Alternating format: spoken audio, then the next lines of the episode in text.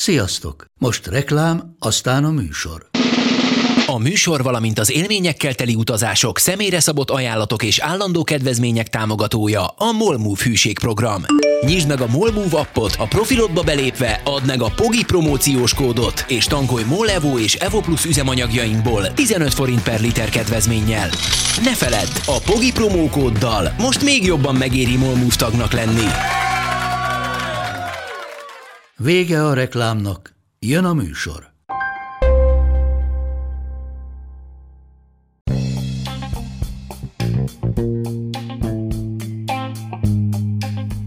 Ez itt a Pogi Podcast. Pogácsa Zoltán közgazdás, szociológus, politikai gazdaságtani podcastja a globális gazdaságról a klímaválság, az automatizáció, a digitális gazdaság, az egyenlőtlenségek és a posztdemokrácia korszakában. Annak idején bejárta a nemzetközi sajtót a hír, hogy egy ország, El Salvador, hivatalos fizető nemmé emelte a bitcoint. Már régen gondoltam arra, hogy kellene erről egy kicsit beszélni. Mi lett ebből a történetből, mi lett az első olyan próbálkozásból, ahol effektíve fizetni lehetett a bitcoinnal, hiszen a világ nagy részén nem lehet vele fizetni. Ez következik most, az El Salvadori bitcoin bukta.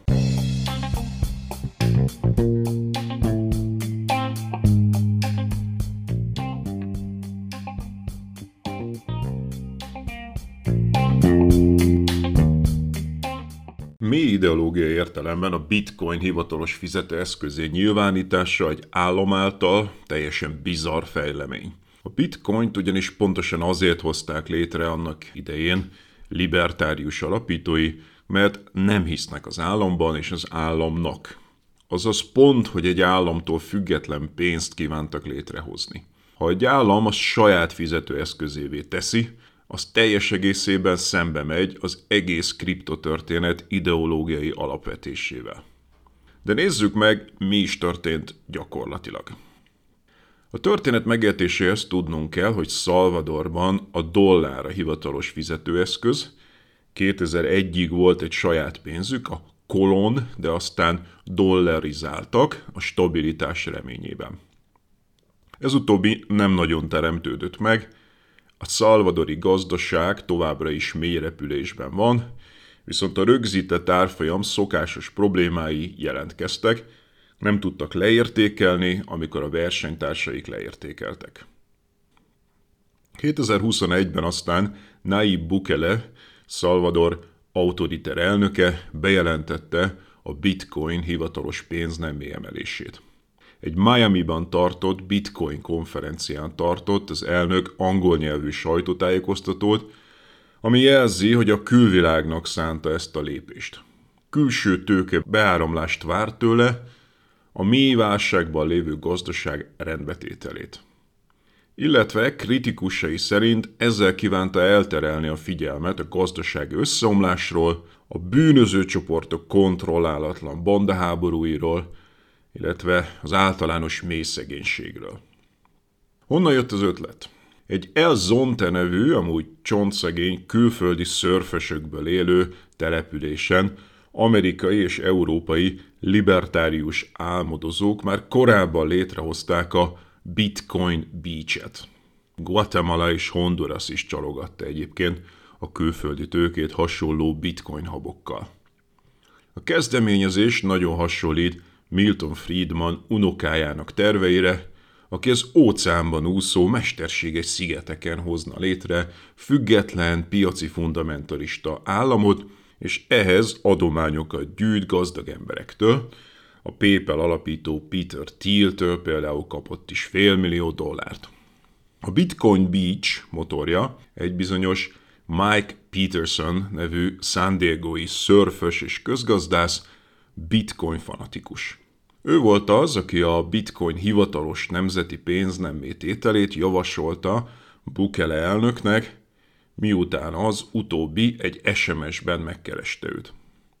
Érdekes, hogy libertárius létére az amerikai nem tartotta kínosnak az együttműködést a helyi diktátorral, annak ellenére, hogy elvileg a bitcoin és a hasonló libertárius elképzelések épp a szabadságot hivatottak garantálni az állami elnyomással szemben. Bár mondjuk Hayek és Friedman sem tartották kínosnak vagy ellentmondásosnak az együttműködést, a később emberiesség elleni büntettek miatt elítélt szélső jobboldali csilei diktátorral, Augusto Pinochettel. Bukle elnök a bejelentés után méregdrágán állami pénzből kiépítette a bitcoin elfogadás és kereskedelem nemzeti infrastruktúráját, bitcoin ATM-eket, fizetőterminálokat, stb. Valamint az állam számára vásárolt hatalmas mennyiségben bitcoint, ami természetesen azonnal bezuhant.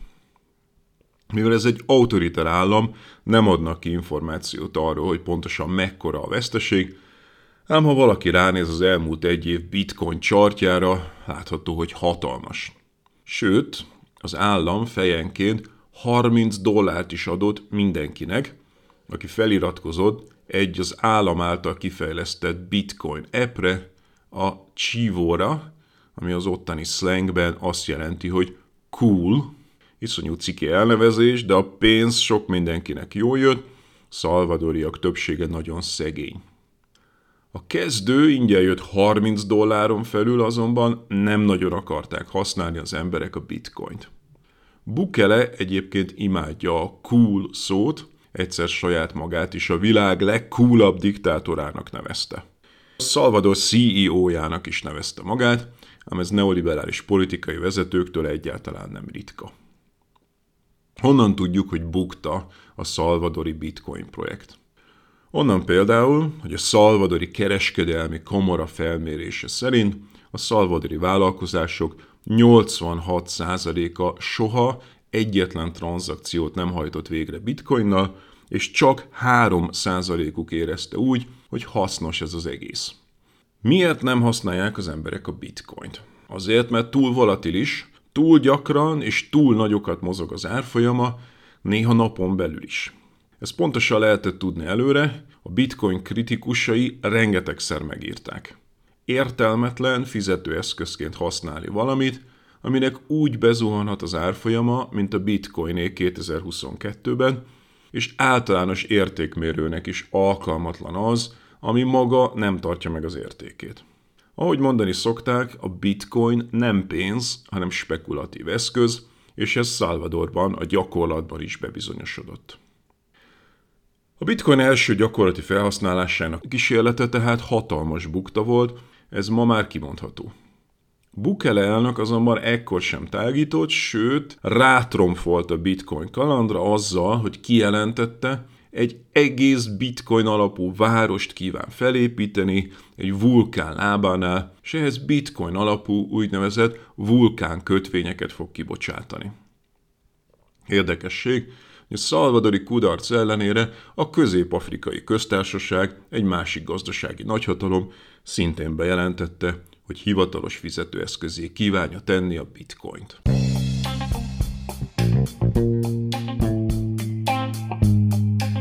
Ez volt ma a Pogi Podcast. Ha vitába szállnál az elhangzottakkal, vagy témát javasolnál, keresd a Pogi blog oldalt a Facebookon.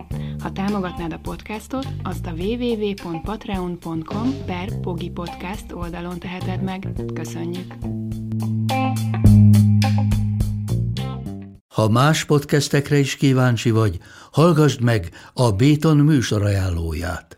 El tudod képzelni, hogy a podcastet, amit éppen most hallgattál, fél év múlva már a mesterséges intelligencia generálja? Mi sem. De ha érdekel, eljötte már a gépek lázadása. Hallgass bele az Embertelen podcastbe. Orsós Lajos vagyok, a műsor házigazdája. Egyelőre még élőben. Egyelőre. Fedezzük fel együtt, hogyan ismerkedik, randizik, mesél és vitatkozik Betty és Péter, két teljesen mesterséges intelligencia. Lajos, a podcast címét mond még egyszer, Léci. Oké. Okay. Embertelen podcast. Ez a műsor a Béton közösség tagja.